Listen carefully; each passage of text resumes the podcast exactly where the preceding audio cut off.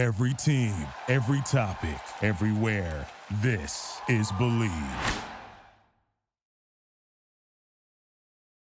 Fellow Falcoholics, what is up? Welcome to the Falcoholic Lives Day five Falcons Training Camp Recap. I am your host, Kevin Knight, joined by my compatriot, my partner in crime at Falcons Training Camp this week, Adnan Ikic at Say Which Way. Adnan, it was it was a uh, a hot and spicy one out there today, both in terms of the on-field activity and the weather, which of course was back to blasting us uh, with just pure heat straight to the face with no clouds in sight. But other than surviving the heat, Adnan, how are you doing?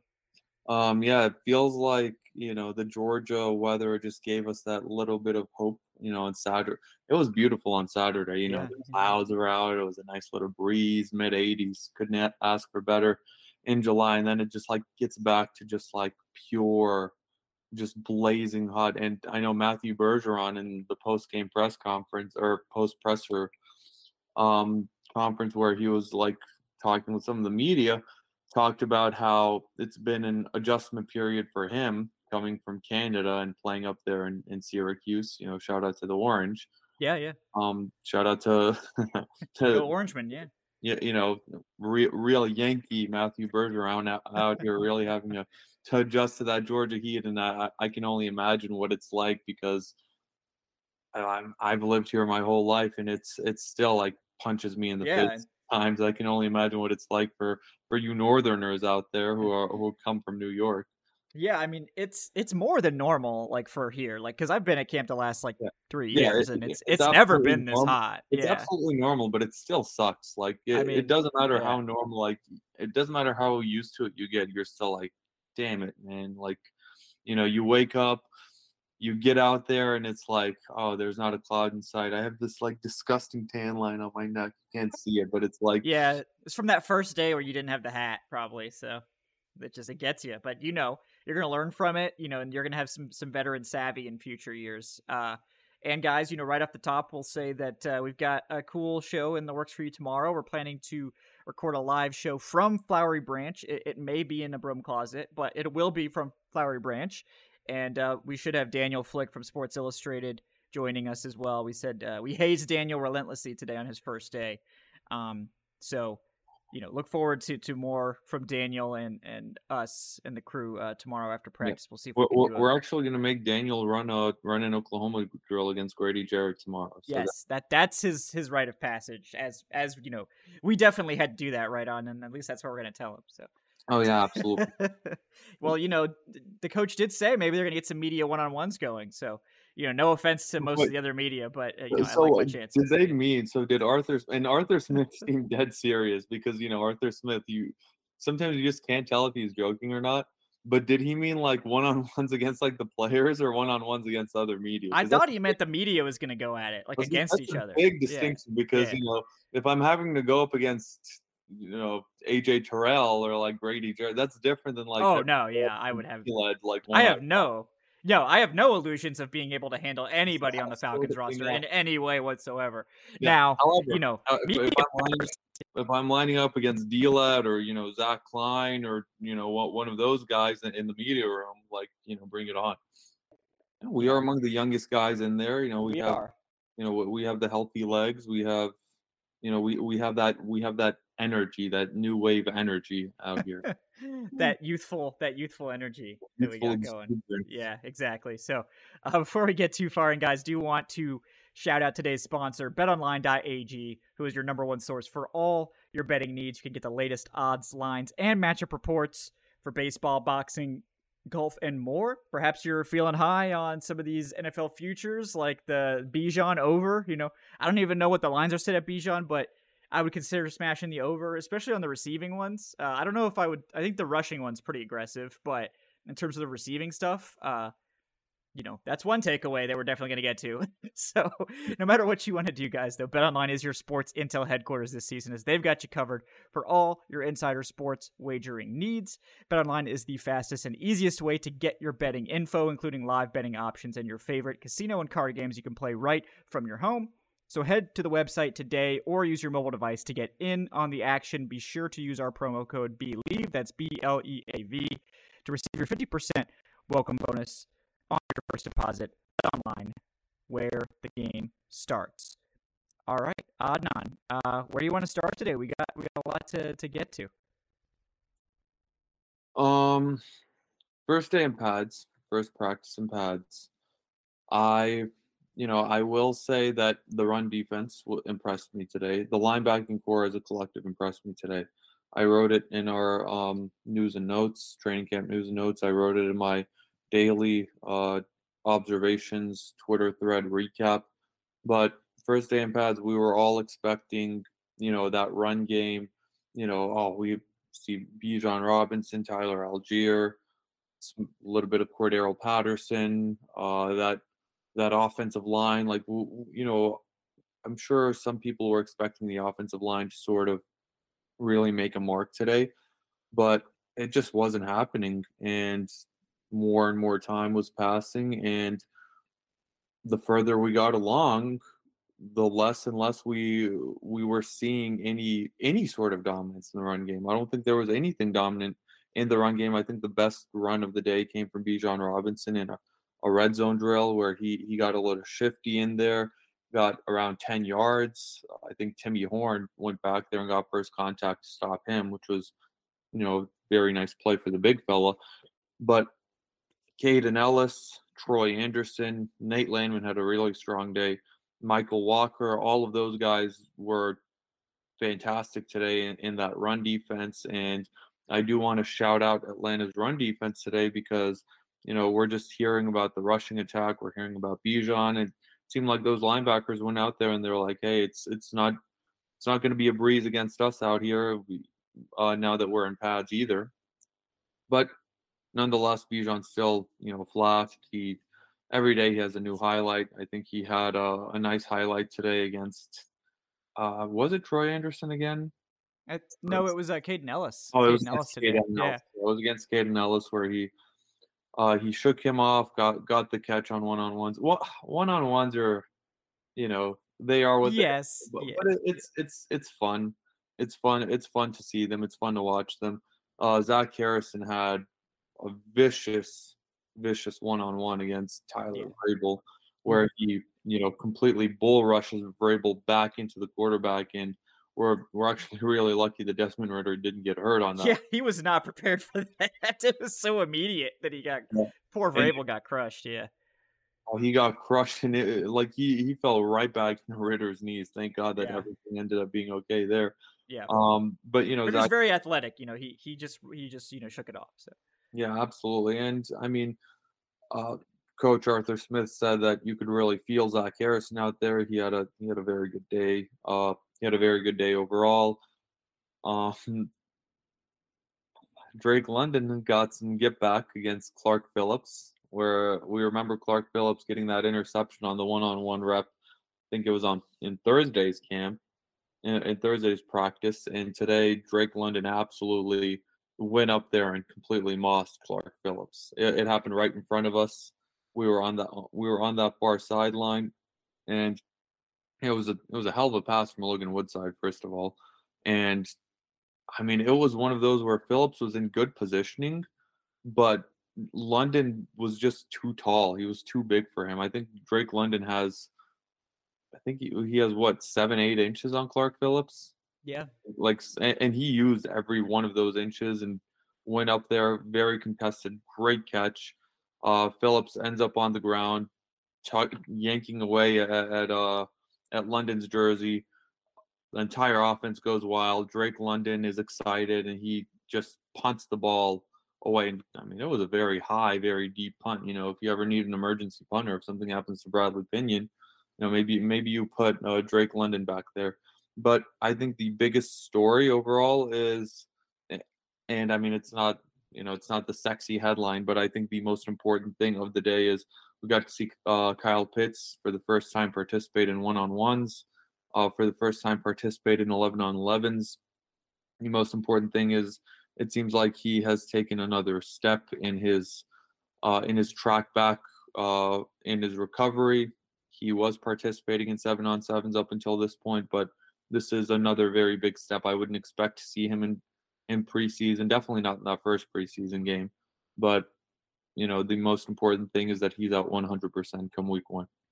Yeah, and, and it was just really nice to see him out there running stuff at full speed. And, you know, unfortunately, it led to some sort of scuffed routes right uh, there with, with Ridder, where the timing, I mean, the timing was clearly off. Like, I mean, it, it, the, the ball was way behind. I mean, maybe Pitts, this is the first route he's run at full speed, so Ridder's used to trying to hit him, you know, when he's sort of jogging out there in the drills. Um, you know, I know some people were freaking out about that one rep that I filmed, you know, where the ball's behind Pitts, and Pitts had a decent chance to catch it because, I mean, he had toasted for Jalen Hawkins, who Jalen Hawkins honestly having a very good camp, but um, Kyle Pitts is, is, you know, Kyle Pitts. Uh, so, yeah, it, it was great to see him out there. It was great to see him in the eleven on elevens as well. And just, you know, I, I think they've made it clear that they have a plan. They're, they're going to ramp him back up, and they're going to get him back to speed, you know, within a reasonable time frame, but they're also not really rushing him. Like, I think Arthur Smith said, like, look, if we had, if he had to play in two weeks, then maybe we would do things differently, but he doesn't. So we're going to go ahead and take it easier. We're going to be careful. And, and I think that's the right move. I don't think there's any reason to rush him out there uh, to get, you know, as much as I would love to get more Kyle Pitts one-on-one clips, you know, like, don't risk anything to, to get me those clips. You know, we, we can, we'll survive without them. We'll be okay. Um, because, you know, thankfully there's been some other players that have given us some good clips that you mentioned as well. And, you know, Zach Harrison being a big, big winner, obviously, uh, with his one-on-one rep, and, you know, and it just matters more in full pads than what we've seen so far, where there's not really been any contact. And I mean, Zach Harrison just absolutely demolished Tyler Vrabel. Like, he almost didn't even get a chance to get set. Like, Like he, he barely got into his pass set before, and it, it's the length, right? Like, Harrison's hands were on Vrabel so fast, Vrabel couldn't, you know. And like, honestly, you know, there's a lot of stuff to this, but like, you know, Harrison's hands were on him in an instant, and it was over. Uh, Harrison and looked like a truck on that play. Like, he yeah. was just not going to be stopped, and I guarantee you, the coaching staff was holding its breath. Like, oh my god, it's like, oh my god, our quarterback just went down. Like, legitimately, I, I don't think people were talking about it enough that that could have been really, really bad. Like, yeah. it's not it's not Harrison's fault. He's out there just, like, going out there and winning the rep decisively. But, like, it could have legitimate, like, it could have been really bad. Yes, and thankfully it was not. Um, you know, Ridder was paying attention a little bit, so he was, like, slightly prepared for that one. But uh, yeah, that and was, how about uh, how about Ryan Newsel? The Newsflash had a nice yeah. win against Timmy Horn on that one. Yeah, that uh, one looked, on, looked like a little bit of a hug and hold, but a little know. bit. But he's one on one with the nose tackle. I mean, that's what you that's what you do if you're a center. All right, you're you're not expected to win that battle by yourself. Against so nose tackle, against the guy who could be the starting nose tackle. Yeah, it. and that, like, that's Timmy a good. Horn, yeah. Timmy Horn's running with the ones out there. Yeah, that's definitely a topic we're going to get to as well. Now that Eddie Goldman is seemingly out of the picture for, you know, the the extended future. But, um, yeah, the other guy from those one-on-ones was Matthew Bergeron, who stonewalled Taquan Graham, who we know is one of the more impressive second-year players last year coming into camp, and he's also been, you know, ramping back up to full activity. I thought that was a good rep. You know, he, he squared him up, and, it, you know, Taquan gave him everything he could handle, and he got pushed back, but he, he you know, kept him from getting to the quarterback, and it doesn't have to be pretty. It just has to be effective. So I thought Bergeron did a good job there as well. Happy to uh, to see him sort of rise to the challenge, you know, now that he's on the starting line. And I don't know how you feel, Adnan, but I sort of think that um, he's not likely to relinquish that job going forward, uh, even though the, there is good news on Matt Hennessy that he is day-to-day at this point. So, yeah, I, I'm th- it's still a very long way to go. Uh, we still need to see how they look in joint practices and in, against the Dolphins in the preseason.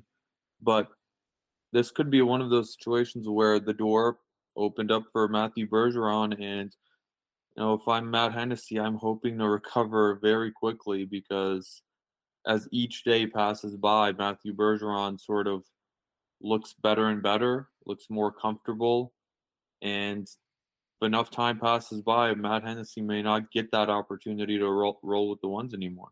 Right. So, you know, it it.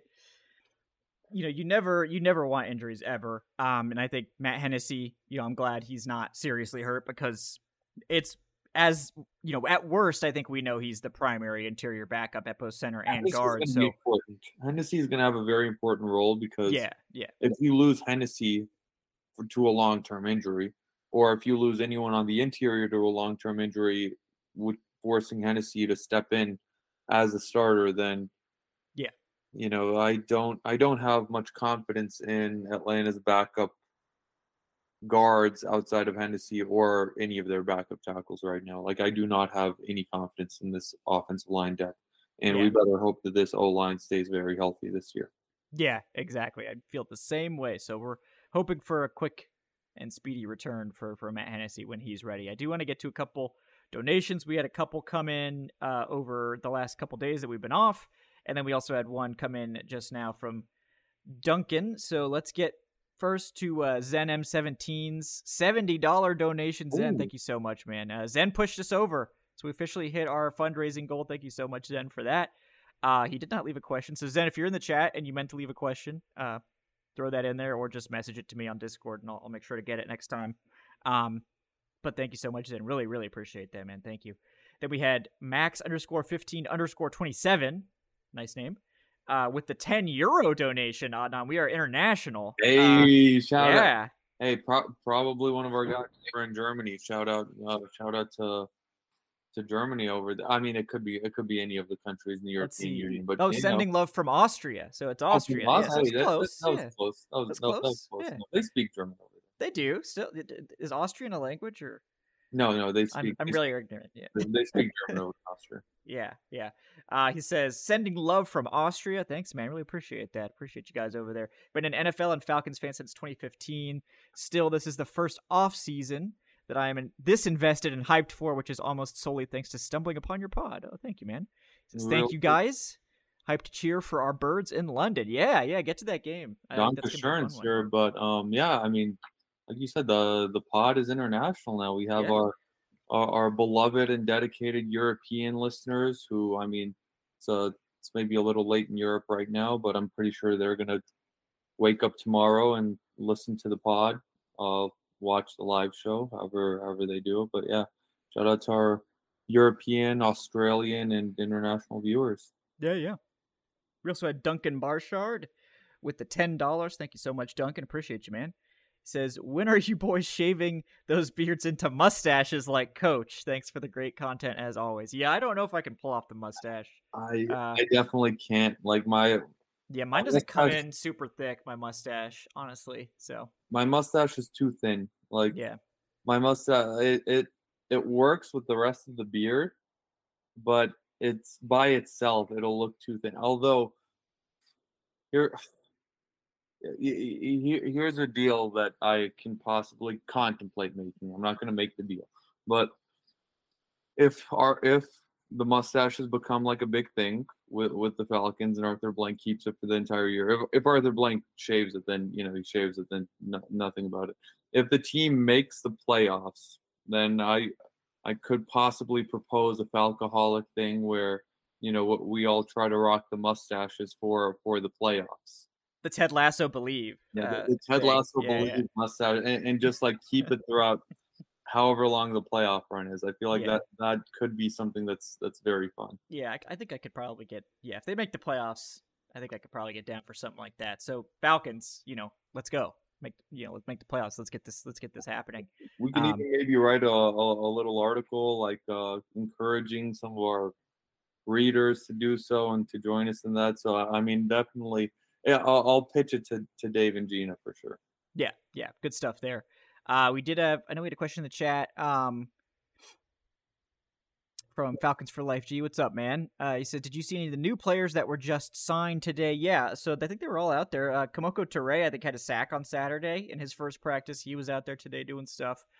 I haven't seen Justin Ellis much. I don't know if he might be with the third team. Um, unfortunately, I just don't have time to watch the third team. Um, And then, um, yeah, Godwin Igwebuike, I think is how you say it. He was he was definitely with the third team. Yeah. He had, a, he had some runs out there a little bit. Yeah, yeah. He was getting some carries. I mean, he wasn't, like, doing a lot. I mean, this is literally the first day that he was signed, so he wasn't doing, like, a ton. But um, mm-hmm. he was definitely out there. So I think all those guys were, were out there for sure. Um, Ray Moon asks, uh, did they score any touchdowns? Yes, there were touchdowns scored. I think the best pass of maybe the entire training camp was uh, Logan Woodside throwing in between two defenders to hit Slade Bolden for that touchdown. That uh, was pretty sweet. Yeah. I don't think he got into the end zone, though, in fairness. I thought he did. Yeah, I thought he, I thought, he, I, he snuck in. I think it was uh, out of bounds. I mean, he caught it inbound, but yeah. I think he was like inside the five. It was a yeah. It yeah, was maybe. the it was the thorough camp. Like yeah, without a doubt in my yeah. mind, because Logan Woodside threaded that needle in between. I want to say it was, I think it was Cornell Armstrong and one of the safeties. Mm-hmm. Mm-hmm. I mean, I, like that. yeah, like, but I mean, he just like that. That shit was right in the breadbasket. Like both players converged, and Slade Bolden also absolute hell of a catch. Yeah, like, great play by Slade Bolden. Um, yeah, it, was, it was, yeah, I think it was Cliff Chapman and Cornell Armstrong who, mm-hmm. were, who were on deep. And I mean, there was nothing they could do. That was just a perfect throw and catch. So, I mean, Logan Woodside has had some impressive plays this mm-hmm. training camp. Like he had, he had that touchdown pass to Zay Malone. Uh, I think it was on Friday, but I don't, I don't remember seeing like a legitimate touchdown today. Uh, I don't yeah. think, he, I don't think he got in the end zone on that play. There was, I think there were maybe a couple, but they only they only did like a handful of red zone plays, like at all. Um, that this was a shorter practice. I think Arthur Smith described it after they wrapped as like a, a ramp up day, um, coming off the, the day off and, and getting into pads. You know th- that it was sort of a ramp up day, so it's probably why there wasn't as much. Hopefully, you know, more pads stuff. Tomorrow. Yeah, I think we'll continue to get pads for a few days. They have like a limited number of padded practices they can do, so I think we'll probably get a couple in a row here. Um. But yeah, it's. Uh, I think that the offense was mostly fine today. It wasn't as like explosive as Saturday. I think Saturday was definitely the best day so far. Where they, I think they were all starting to get into their groove. You know, four days in after the after the off day, it was a little, a little rusty to open. It seemed like the like the first team session was fairly rusty, but um, and this you know is a good segue into the quarterback talk too. Um, I thought as practice went on, everybody got sharper, which is not. which is not unusual. Um, but I, I thought it's a little shaky to open, a little disappointing. And then I think, you know, it started again, wasn't really a lot of deep stuff. Uh, and there just weren't a lot of attempts, period. Like I said, it was kind of a shorter practice. Um, so like, you know, I, I think the, again, like with Ridder in particular, I have no concerns about his ability to throw short or intermediate. I think he'll be on time. I think he'll be accurate. I think he can execute that level of the offense very well. And like, to be fair, that's probably going to be the bread and butter of what this offense is doing. But we know the other half of the off, you know, the other side of the passing game is they need to be able to get those deep shots going to at least some extent. And that is the most inconsistent part of the offense so far. It's really the only part I think that is inconsistent, because I think the run game's been good. The short and intermediate passing games have been good. The, the deep stuff has not come together. And then, you know, today, notably, like, I think Ridder wasn't really connecting with Pitts. But like we said, you know, this is like their first team session together. So, I mean, I'm not, I'm not concerned. But, you know, it, at this point, like, I think, you know, and I think you're going to talk about it on, so I'm not going to steal your thunder. But I, I think, like, we've seen what we need to see in the short and intermediate game. Like, I'm satisfied with right. that. But, like, yeah, please continue. Correct. No, you're you're completely right. Like, you... I have no doubts in Desmond Ridder at all in the short to intermediate game. I had no doubts in that coming into training camp this year. We saw what we needed to see from that at Cincinnati. We saw what we needed to see from that in the in those four games last season. We even saw what we needed to see from that in last year's training camp, where he was running with the twos and Mariota was with the ones. But I think beyond that, we need to see better on those on the deep passing game, and that's why Saturday was so promising. And Saturday was absolutely his best passing day by far uh, of this training camp.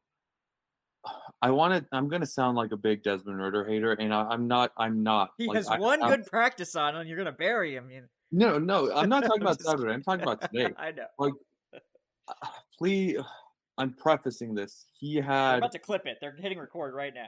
Yes. Desmond Ridder had a very solid day today. Like, he was fine. He was like, you know, a, a very solid yet unspectacular day today. However, you know, his his stat line today is I, I'm seeing it flowing around Twitter, and you know, our guy Michael Rothstein does a fantastic job with his post game notes uh, after every single practice. I I go back and you know. I, I read those as well. He does a fantastic job with his recording or, or with his reporting. And after every practice, he references the quarterbacks. He references Ritter's uh, completions versus attempts. And he's been doing this. He did this last year with Mariota and Ridder as well.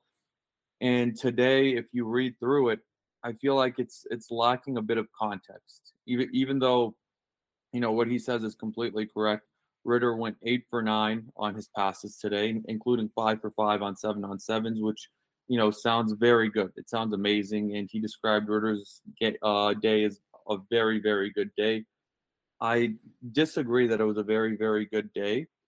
And the reason for that is out of those eight completions that Desmond Ridder had, I'm not even exaggerating with you right now, seven of them were on passes which travel less than five yards from the line of scrimmage. Yeah.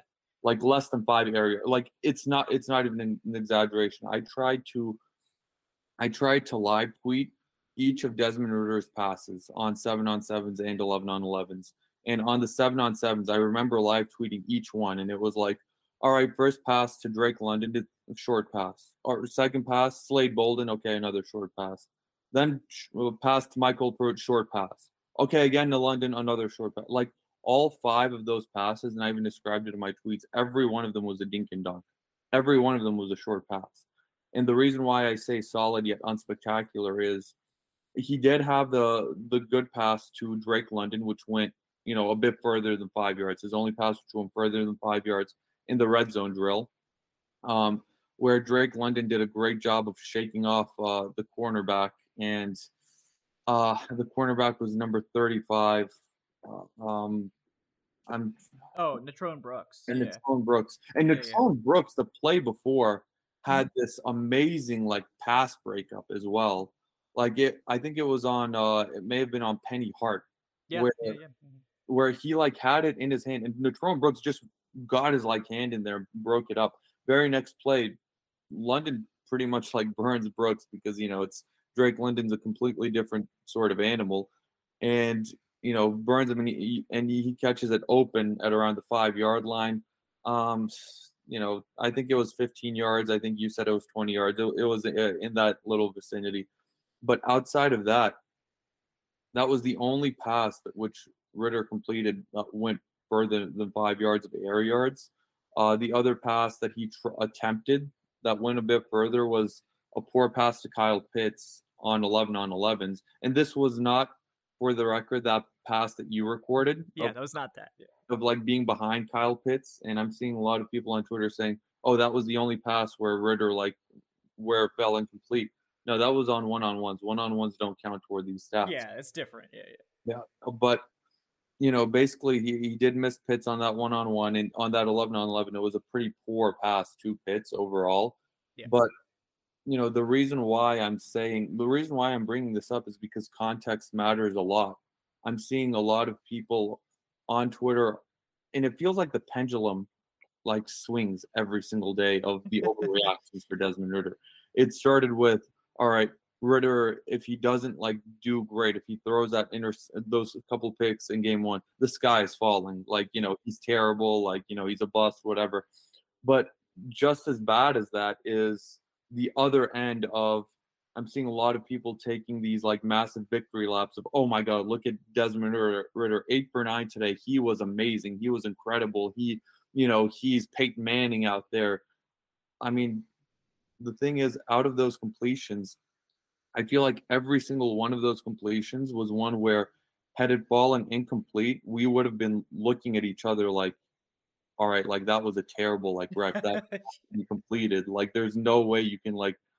There's no way you can not complete that. And personally, and again, I'm sounding like sounding like a hater here. I'm not meaning to. Again, he he had a very solid practice. It wasn't amazing. It wasn't as good as Saturday. I think Heineke had a better day than him today, even though Heineke did not complete as many passes, because I think Heineke had two or three deep passes in eleven on elevens and seven on sevens where you could like see the zip. Those were very decisive deep passes where, you know, it hit the wide receiver right in the chest. And it was, I think, to Matt Collins on a very impressive rep, and the other one to J J Arcega-Whiteside. And, you know, hey, J J, you know, welcome to training camp. This is the first day where we're really calling his name. And he had a couple of really good reps. He had that the deep pass from Heineke that I just mentioned. He had a, a really good one-on-one rep. And, you know, J J Arcega-Whiteside is sort of announcing his presence in that wide receiver five battle. But the quarterbacks today, you know, solid overall. There were no interceptions. First day of camp where there was not a single interception. We're remaining at four.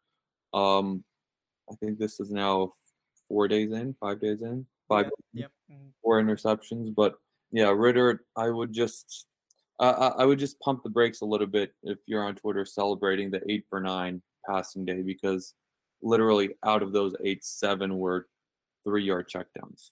Yeah, and and. It- You know, what we're what we're always trying to do is give you guys, you know, accurate information as much as we can, like give you the right context, like not just give you a clip, you know, because you, you don't need us to have this show. Like, you could just read my Twitter timeline, watch a couple of the clips that get blasted out. Shout out to everyone for, you know, making clips go viral. Like, I appreciate that. But it doesn't give you the full context of the practice. You know, like I tweet out that Kyle Pitts, you know, one-on-one where, you know, Ridder misses him. And everyone's like, oh, Ridder had a terrible day. I was like, no, that's not true. But then you see, oh, well, he was like, you know, seven of nine or whatever it was, or seven of ten or seven, you know, whatever, you know, almost perfect. And, and is very sharp. And it's like, you know, like, that's great. Like, but we should expect that, um, especially when it's mostly short to intermediate stuff. And, you know, and some of those intermediate throws are not easy necessarily. I mean, I, I don't want to make it sound like it's, it's super easy to hit fifteen yards. It's not in the N F L, especially when it's a team session. But for us, I think it's it's like we know what Ridder can do. We know that the short to intermediate stuff he's actually really good at. And like maybe that's all he has to do at a high level for this offense to function. But I think that we're looking for a little bit more, right? I mean, this offense will never be great unless they can get a quarterback that can hit the deep ball with some regularity. It doesn't have to be elite, but it needs to be something they can lean upon, where taking a deep shot isn't a wasted play like it was with Mariota, and teams could just start stacking the box. And, you know, to the Falcons' credit, they still managed to run the ball against that, but it, it, it you have to be able to punish teams for, for stacking the box, or you become too one-dimensional. And, you know, you guys understand, uh, you, you know how this works. If you, if you listen to this great program, you know, you would know all about how this stuff works. Um, so, you know, that, that's sort of where we're at, and we don't, we're not trying to bury Ridder. I think we've praised him and tried to keep people from getting too negative on him, because I think he's gotten a lot of unfairly negative press. And now that he's starting to have some better days, I think we're trying to couch that a little bit, like, you know, he's he's improving, and and it's sharp, you know, for the most part. But like now we're looking for another level if we can. Um, and maybe and it, if, if he doesn't get there, maybe it's okay. But I, I think we need to see the deep stuff come along, you know, and maybe it takes all of camp. It wouldn't shock me if it does before it gets consistently good, but you know, we're we're just looking, we're just looking for it, right? We're, yeah, we're looking for improvement. Yeah, and that's exactly what it is. I mean, again, I'm not sitting here saying, "Oh, Desmond Ridder had a very bad day." I would, I would grade him out as a solid C plus, B minus range today, like a very solid, acceptable, acceptable day. But again, like you were saying, the same way that we were telling you guys, all right, pump the brakes on the hate, pump the brakes on the whole, oh, the sky is falling. We're saying now pump the brakes on the whole Desmond Ridder is the savior, because, you know, he's not the savior based on what we saw today. Yeah, exactly. I, I, if if you gave Logan Woodside every one of the passes that Desmond Ridder had today, he would have also gone eight for nine. Quite like, possibly, yeah. I mean, right. And that's also like praise of, of Logan Woodside and Taylor Heineke, who I think have shown that they're perfectly capable. You know, in Heineke's case, I don't think at this stage it looks like there's a massive drop off from Ridder to Heineke, which is which is a compliment to Heineke. I I, I know um someone asked if I thought Heineke's had a better camp than Ridder so far. I think up until Saturday, I probably would have said yes, but I think Ridder was legitimately more impressive on Saturday, and I think that gives him the slight edge. But I do think Heineke's had a good camp, so like, I think both of those guys are good. And like Woodside, he's going against the threes most of the time, so keep that in context. But I think he's also at a good camp. So, I mean, I think all three of these guys are are doing enough that you're not concerned.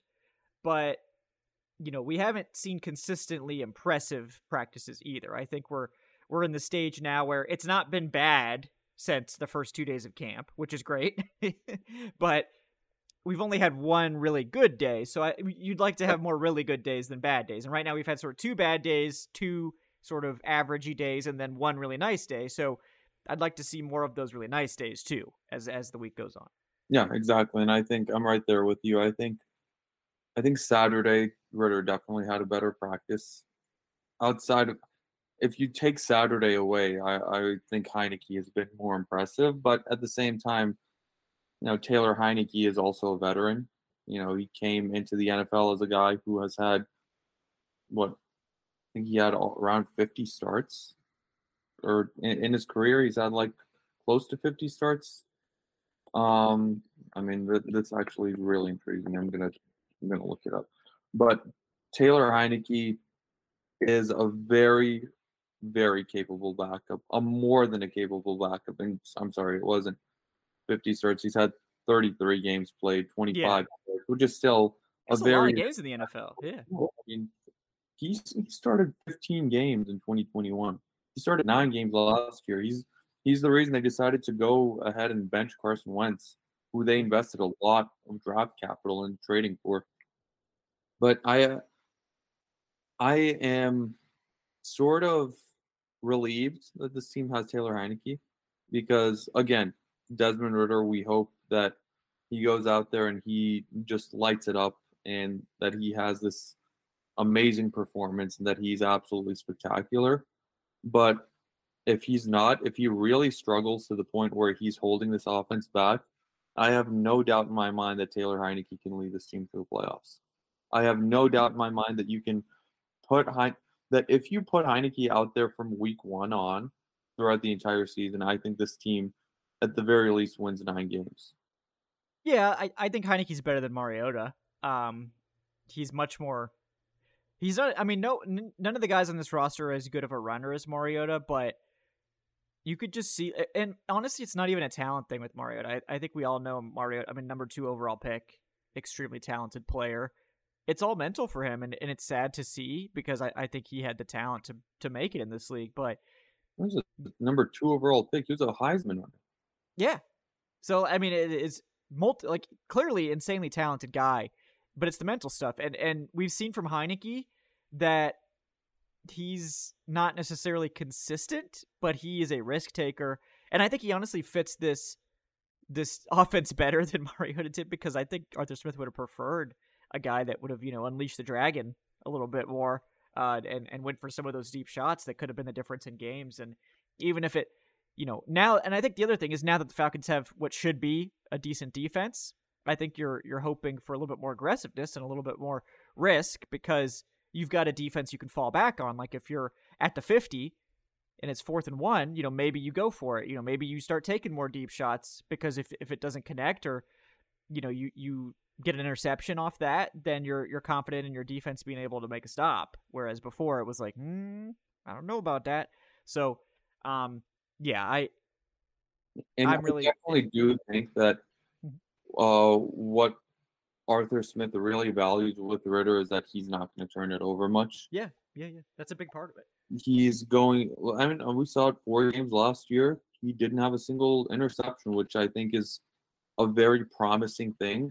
But I, I genuinely think that Arthur Smith is completely fine with, you know, developing Desmond Ridder into a sort of a game manager. And I feel like people use the term, use that in a very negative term in the N F L, I, where, you know, just having a guy that goes out there, that takes care of the football, that runs your offense the way that you need it to be run, and that makes uh, a few plays here and there, um, especially toward toward the end. We saw Ridder did have some clutch plays last year, especially – I mean, all that game against the Saints, the fourth and five, where he hits Drake London in stride, that was a ballsy play in New Orleans. And I mean, we remember how it ended. Drake London.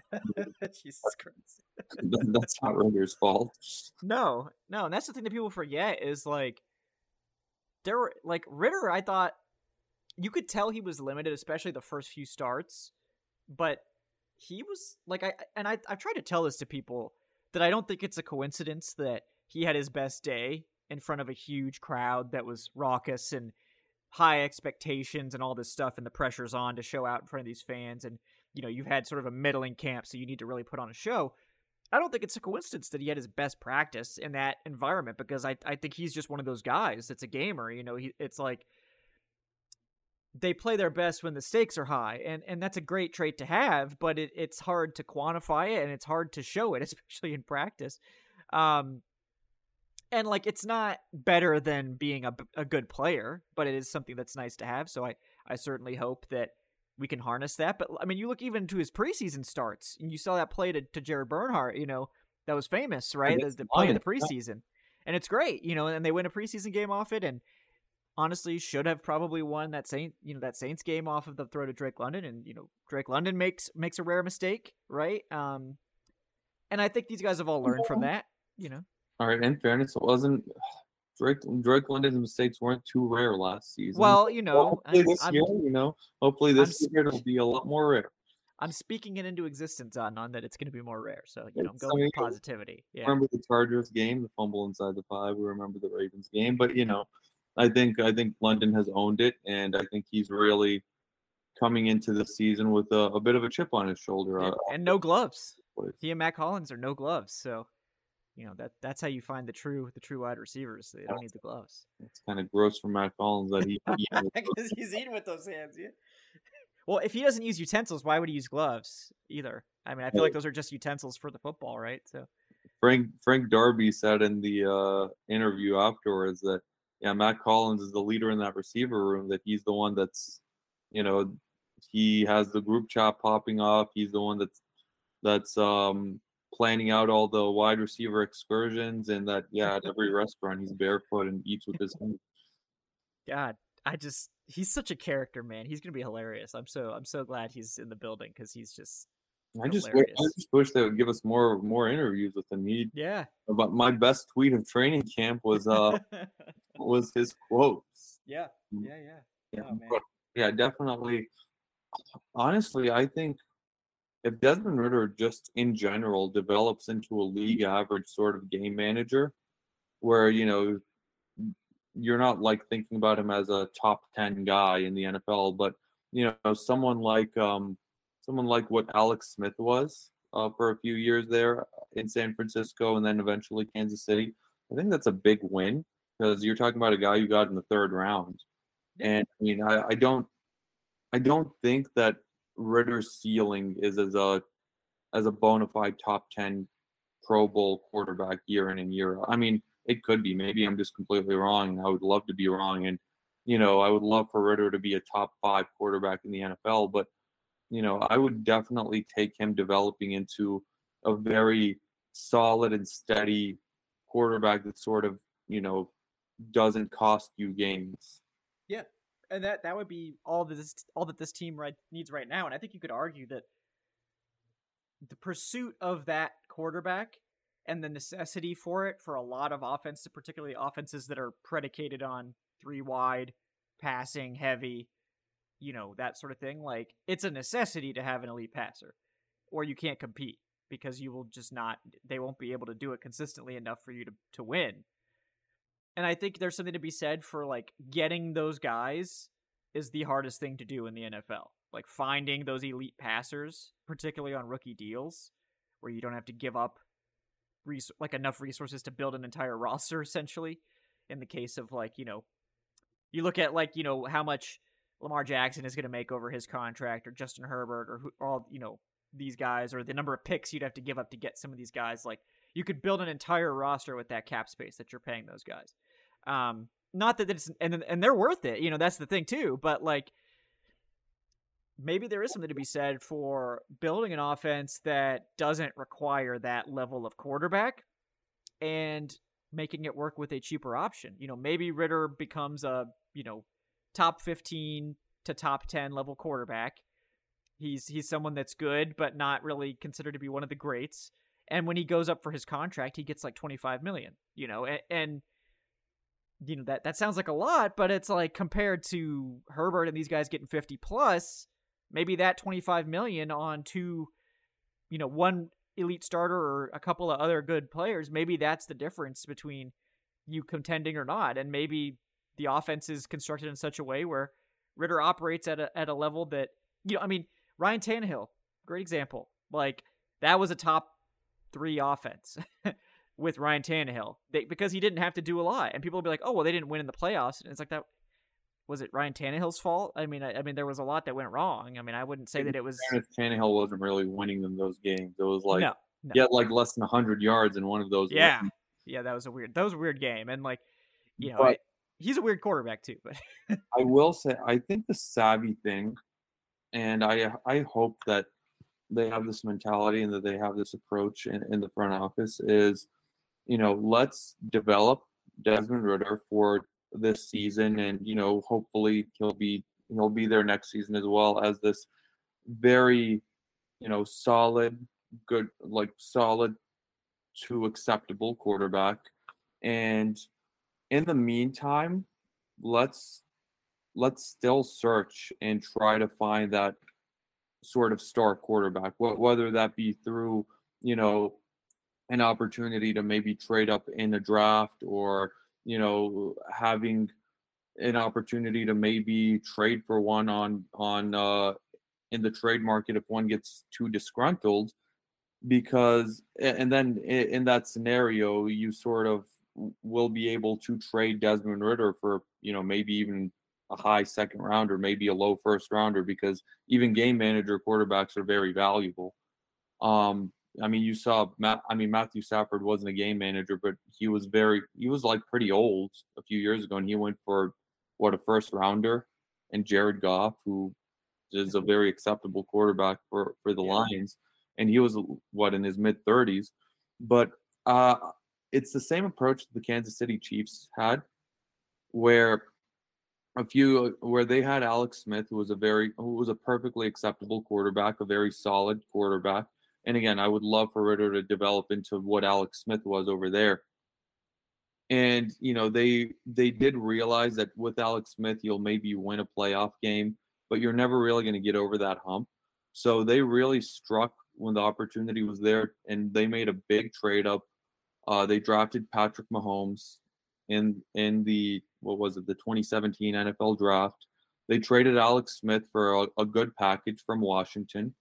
And, you know, they loaded up, and they had a, that team around and the coaching staff around Patrick Mahomes to really make him successful as a star quarterback. Now, I'm not saying, oh, you're going to find the next Patrick Mahomes, but I am saying, you know, don't sort of, don't sort of box yourself into a quarterback who's just acceptable the, the same way that the Giants have with Daniel Jones. Uh, I I would love to be on the lookout, even even through these years, just always be on that lookout for that next star quarterback, because I think that is the ultimate cheat code in the N F L and the most important thing you can have in the N F L, where, you know, a quarterback that can elevate the rest of your team. Um, I don't know. I, I don't I don't really like the idea of, all right, you have Ridder and he develops into a game manager, and then you pay him twenty-five to thirty million, and then, you know, all of a sudden you have a a team that's not as strong as this one around him, and then it's possibly worse because your quarterback can't elevate the rest of those guys, and you're paying the quarterback, and you, you know, just you just fall into that Giants sort of situation. Yeah, no, I mean, and I wonder if, I mean, I don't think, I know, you know, Nico, you mentioned it, it's like, oh, well, look at what Daniel Jones got, and you're you're absolutely right. Like, I, I, you know, we'll have to see. I'm not going to say at this stage that Ridder's not worth forty million. I mean, he's not worth forty million today, obviously, and, you know, three in three years or whatever, when they have to consider paying him or tagging him or whatever, then maybe he would be. I don't know. Um, but yeah, I mean, that's the other part of this to remember, is that they have Ridder under team control for, for three seasons still, and the option to tag before it gets absurdly high. Um, so they have time to evaluate, and, and, you know, there's a lot of options going forward. When you have a quarterback like Ridder on a rookie contract, you can ride it out with him, and if he's not this elite quarterback, it's fine, because he's not costing you much either, so you don't really feel like you're getting messed up with that until um is the thing. Yeah, yeah, so like they have leeway to do that, and like they do have, for what it's worth, uh the patience of an ownership and Arthur Blank, who is not, I think, learned his lesson that he's not trying to go out here and force something to happen. Um, because I think that's what led to the issues with, with Quinn and Dimitroff, is that they, I think they hit their Super Bowl too early. And it's, maybe it's an unpopular take. I mean, obviously if they had won it, then, you know, no harm. Like, clearly they were capable of winning that Super Bowl. So, um, but I, I feel like they, they hit it a little bit too early, and like the, the team wasn't necessarily set up for success. And then they started to, to make all these moves to go all in before getting all the chips lined up, and it collapsed really fast as a result. And, and part of that, you know, part of that had to do with a lot of things like Kyle Shanahan leaving and a lot of people getting hurt in twenty eighteen and that sort of thing. So like, it's not simple, but I think the way they built it this time is that it's set up for much more sustained success, uh, because of how they've fixed their cap situation. Even this year, where they went out and handed out almost, I mean, maybe more money than any other team in free agency to all these different free agents and all this stuff. They've got more money next year. Like, they've got even more lined up. Uh, they've got so much room. They have a lot of guys on one-year deals, so they could potentially start raking in comp picks if they chose to go that route. Like, they're set up to potentially be much healthier financially and within the draft than any of the years under Thomas Dimitroff and Dan Quinn, where they were sort of constantly battling all these big contracts and, and restructuring and all this stuff. So I think uh, this year is really important for Desmond Ridder if he wants to be the long-term starter. I think he has to show enough this season and probably lead this team to the playoffs, or they're going to be looking for something else next year. Now, that doesn't necessarily mean he gets replaced going into twenty twenty-four, but, you know, I, I think all, all options are on the table. If a if a veteran they really like comes available, maybe they make that move. If if there's a guy they love at the top of the draft and they think they can go up and get him, then maybe they make that move. Or maybe if they're picking in the twenties or whatever, you get one of these high-ceiling developmental guys, you bring him in for a couple of years and see if you can if you can develop him. And then if he ends up looking better than Ridder by the time Ridder's contract comes up for renewal, then you you make a change then. But they have they have ultimate flexibility still. Obviously, the best case scenario is Ridder turns into a franchise quarterback, but it's too early to tell with that. I mean, I don't think – I think you and I are both pretty confident on that he won't be bad. But other but than that, I don't know. Yeah. Other than that, I don't know. Yeah. You won't be the guy that, like, you put your entire franchise behind. And that's that's what not I'm this on. year. Not this year. Yeah. Almost almost certainly not this year. But, I mean, I, I – like, athletically, he's an elite athlete. So, like, he's got that feather in his cap. If he learns how to run – gets more comfortable with that aspect of his game, he could become a much more dangerous dual threat. The arm strength is never going to be his best strength. I still think his arm is perfectly fine. I don't know that it's elite. I mean, it's nowhere it's nowhere close to elite, but like, it's not, I don't think his arm strength is a problem. It's not that he can't get the ball down there. I mean, half the time he's overthrowing guys. So like, really, arm strength is super overrated for quarterbacks. I mean, um, my um, thing is, for unless we really see him go out there and blow blow the doors off the N F L this year and just become that Pro Bowl type player, I, even if we make the playoffs with him, I would still, and, you know, we make the playoffs with the Ridder being like, you know, in that game manager role, I would still want to, you know, keep my eyes peeled and, you know, assess all the options at the quarterback position moving forward. Like, for example, like even doing, you know, again, I, the Chiefs, perfect example, where, you know, they they traded up for Mahomes and they still started Alex Smith the next year while Mahomes developed. And I mean, let's say just as pure hypothetical situation, you know, the Falcons win nine, ten games, um, make the playoffs, uh, you know, probably like, you know, maybe get frisky, maybe win a playoff game. That'll be exciting.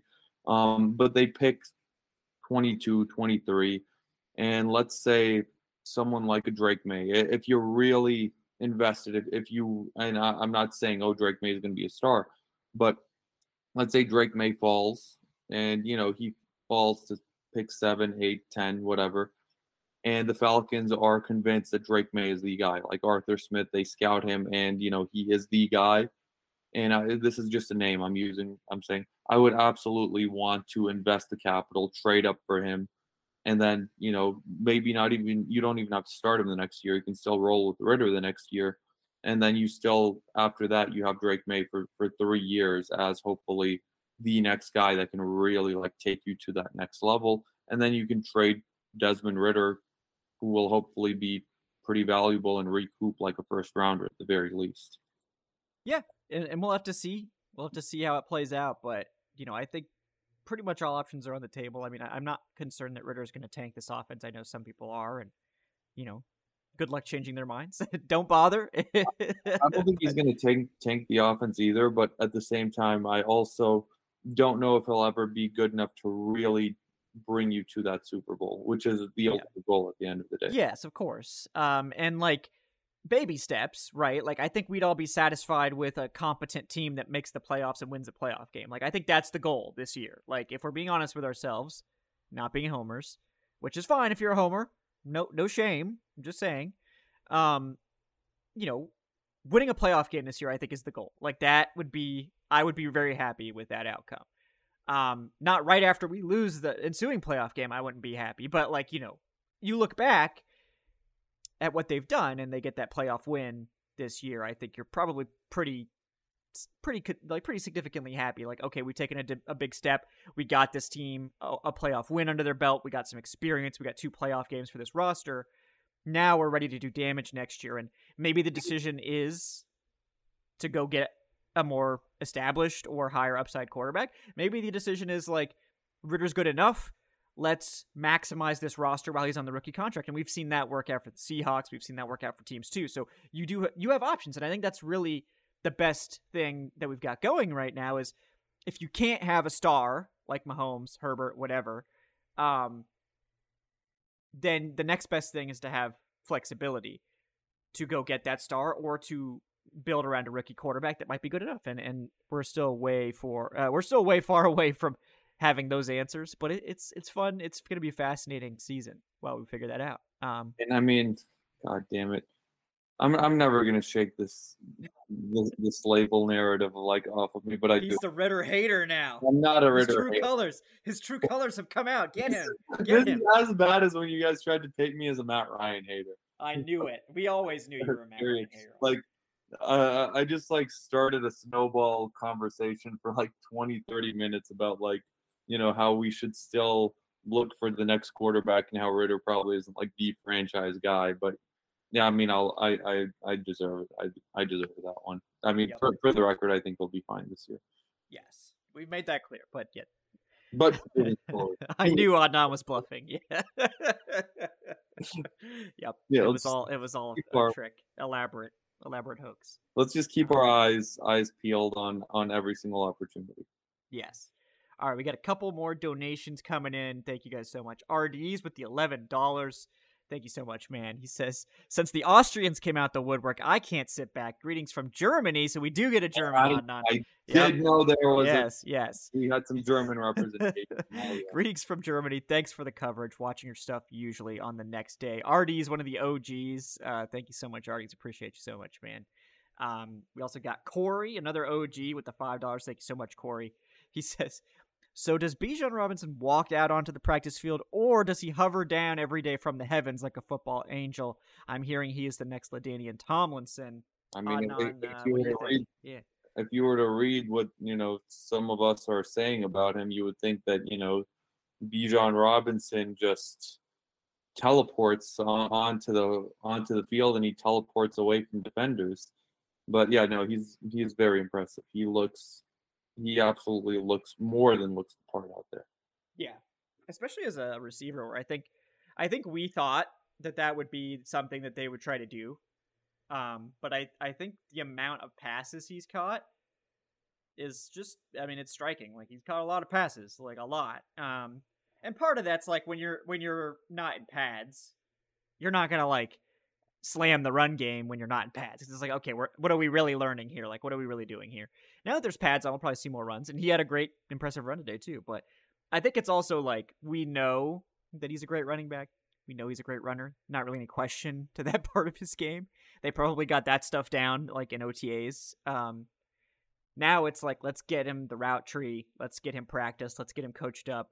And then we'll just see how, how big of a role he has in the passing game. And I, I think it's probably going to be bigger than people even even think. Like, even people that are optimistic about his chances. Um, you know, this is... I I think he's going to be closer to Deebo Samuel than people want to admit um, in terms of his passing game volume. Now, he's going to get a lot more carries than Debo did. Um, and like, I don't think he'll have as big of a passing game role as Debo, but I think if you like flip it around, you know, it'll be, it, I think he'll, he's, I mean, we talked about this in the pre-draft, Adnan, like if you look at their athletic profiles, they're basically exactly the same. I think Bijan's like slightly faster, but they're basically exactly the same, like same size, same athletic testing for the most part, a couple of things. Each one has slight advantages, but you know, I, it wouldn't shock me at all. Like B, Bijan having a Debo Samuel role, um, or close to it. Like you, you don't actually need him to just smash the line of scrimmage because you have Tyler Algier, especially late in games. Shit. Yeah. You got Cornell Patterson. Yeah. Like you got those guys. You don't need Bijan taking like twenty carries, and it's going to piss off the fantasy heads, which by the way, guys, Arthur Smith finds hilarious. So like, he may do it just for fun, like just to mess with fantasy people. Oh so God, you've been warned. Yeah. You've been warned. Guys, I and I, I'm saying this because I hope nobody in my fantasy league is, is watching. I, I think there's one person in, in my league that like watches this, but hopefully not. Um, I would absolutely steer clear of Bijan Robinson in the first round of my fantasy draft. I mean, like, just because Tyler Algier is just not going anywhere. Like, I would. I mean, yeah, you can do whatever you want, like in your fantasy league. But if I had a top five pick, I, I'm not touching Bijan Robinson. Like with that top five pick, this this will be a bit of a committee. This will be, I think, more of a committee than what some fantasy analysts are are bracing for and expecting. Like I saw, I think N B C Sports had the rushing projections, and they projected Bijan Robinson to, you know, win the rushing title this year, and I I will. He's certainly capable. I mean, I will absolutely bet you that he is not going to finish the league, finish with the most rushing yards in the N F L this year. He, um, could, have, he could have a shot at the all-purpose yardage title, though. Uh, it, that would shot. I think, like, if you're if you're in full P P R, I would say Bijan's probably still worth the first round pick. If you're not in full P P R, I would probably. No, no, no. I, I mean, like, you're the back half of the first round. Sure. Yeah, yeah, yeah. But, like, I'm not saying like, take him off your. I'm saying I would not take him in the top five. I that's, wouldn't. That's fair. Yeah. I wouldn't take him over Jefferson. I wouldn't take him over Chase. I wouldn't take him over Saquon. I wouldn't take him over Chubb. Like uh, I'm, I'm taking Nick Chubb over him. I'm taking C M C. I'm taking Eckler over him. I'm, I'm still taking Bijan over Chubb in, in P P R. In non-P P R, absolutely Chubb all day. But, um, it's interesting though because I, I think you could make an argument for any of those guys. Yeah. Certainly. And, and um, I do think that the, the scoring settings matter, but if it's like half P P R standard, I, I'm taking Chubb and Derrick Henry over him any day. Yeah, but yeah. you know, it, yeah, P P R is yeah, P P R is a bit different. I I personally am not a fan of. Yeah, I think you don't like P P R. I, I, yeah. P P R. You're gonna have to play it in the patron league, so yeah. It's only last. Get over it. Yeah. Change. You're like. The, Maybe uh, I should let you commission your own, and then you can set the rules however you want. Look, I'm just saying, like it you is. Go play so, with. It is so your dinosaur me that a running back catches the ball three yards behind the line of scrimmage and he gets zero point seven points. Like uh, a zero-yard catch should not count for a point, but you know that's you know we can have a full like rant argument. Save that for the fantasy pod, yeah. Save that for the fantasy pod next off season. But no, I, I just like more points. More points, I think, is always better. But um, and I, I do think this is something that uh, I mean everyone says we agree on everything, but this is something. Yeah, we don't agree on this. We're gonna like. True. I despise yeah. P P R and I despise Superflex. And oh yeah, yeah. You're just wrong about Superflex. Superflex, no. is, Superflex is necessary. Yeah, not because I mean it doesn't make sense from like a game standpoint, but like you know, like if you, you don't do Superflex, then quarterback is meaningless. So no, I disagree on that. I mean, like quarterback, like. There's Unless you a have Patrick big, Mahomes, it's meaningless. Yeah. There's a big difference. Like quarterbacks, especially in the, in the last few years, have sort of the top tier has sort of set themselves apart. Like if you had Mahomes, Hurts, or Allen last year, you had a firm advantage over someone who didn't have those guys. Yep. Save but, for the yeah. fantasy pod. Yeah. Save it for the fantasy uh, pod. I mean, yeah. this is this this is literally devolved into a P P R versus yes, yes. P P R. And Cora, this was Cora, an exciting practice, guys. We're over an hour, so you know we're this is just extra content now. Yeah, Corey, you're yeah. completely correct, by the way. Corey Carter is in the chat supporting will, my my stand my anti- This will be our next our first crossfire, right? We'll just do you know P P R versus non P P R. Uh, Bijan top five versus not. You know, it's it's it's all good, but. uh Guys, thank you so much. Yeah, appreciate you all. Uh, appreciate you for hanging out with us, all one hundred fifty of you that are still here for the P P R versus non-P P R conversation. Um, yeah, we'll yep. be back bright and early tomorrow, yeah, guys. Uh, Falcons anymore, and there's still one hundred forty people in there. Yeah, yeah, you know, I mean, it's an it's an interesting conversation. Certainly, yeah. There's a lot of fantasy guys on here too. Um, I've been considering doing auction, Corey. So it does sound fun. I'd like to try it at some point, and we're considering doing like a Falcoholic Dynasty League with like the staff. Um, so we may do that at some point too, and give you guys updates on who's crushing it. Um, uh, maybe maybe we can compromise on that one and do that one as half P P R. yeah, yeah. I mean, I'm if it's like a dynasty league, I'm willing to, you know, have a conversation to keep everybody in, you know, at that point.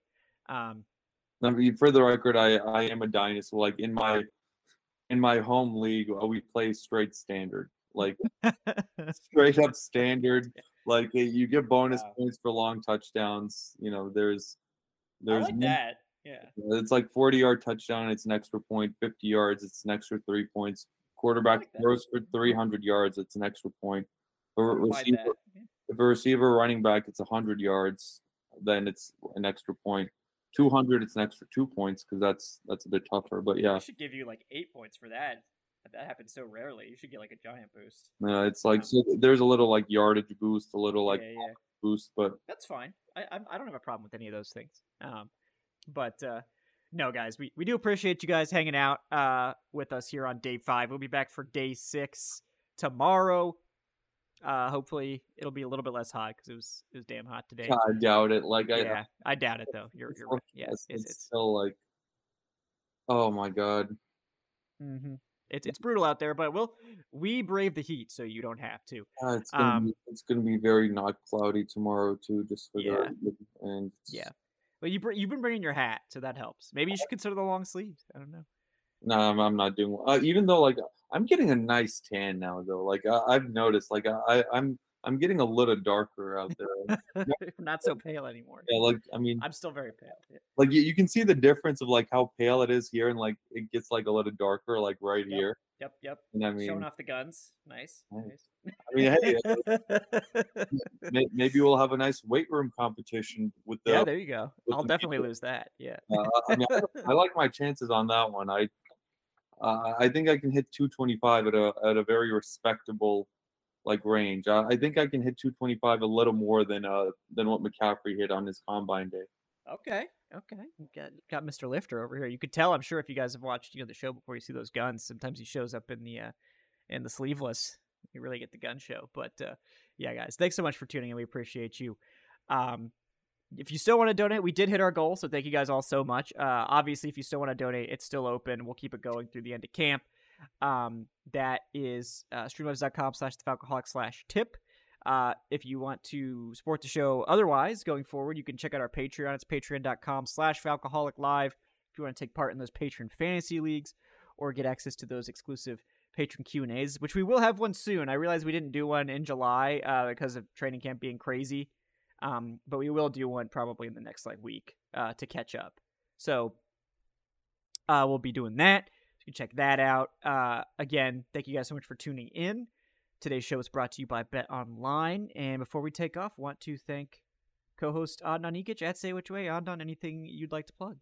Um, yeah, our continued Falcons news and notes. Uh, Uh, today's just published uh, right before the show dropped, or right before the show started. We'll have another one tomorrow, another one Wednesday. Um, I think Will will have will be tagging in for us on Friday, and then I'll be back at it on Saturday, and I'll be doing that one on Saturday. Um, but also now that we'll find uh, that we'll finally have like a little bit of time on Thursday and Friday, I'll try to finally finish my Falcons franchise players article that I have just completely been neglecting because of training camp coverage. Is what it is, you know. Sometimes you come down here and it takes up all your time. We do a lot of work, you know, here on on for you guys, but it, it it's fun work, you know, but it's still work. Uh, but so you know, it, it's good. Um, but yeah, no, I, I appreciate you guys for able to make it happen. Thank you guys so much. Um, yeah. Guys, Kevin Knight at Falcohol Kevin, like Adnan said, check out our notes from today if you want a little bit more detail on specific things. I think we covered pretty much everything in those notes, but there's always some other stuff that we don't we don't hit. Corey reminds us Ridder is two years younger than Stequavius Bennett, so uh, we got uh, you know we got that to as a, as a nice reminder. People forget, right? Mm-hmm. But guys, thank you. Um, you can follow the show at Falcoholic Live. Uh, if you're interested, check out our community Discord server. Uh, if you want to chat with your fellow Falcons fans, there's always stuff going on in there. Uh, the link to that is in the show description as well. And we'll be back uh, after practice on Tuesday with Daniel Flick for a live podcast recording uh, at Flowery Branch. So looking forward to that as well. Um, but yeah, guys, uh, thank you so much for tuning in. We will see you next time on the Falcoholic Live. Until then, have a great night, folks. Appreciate you.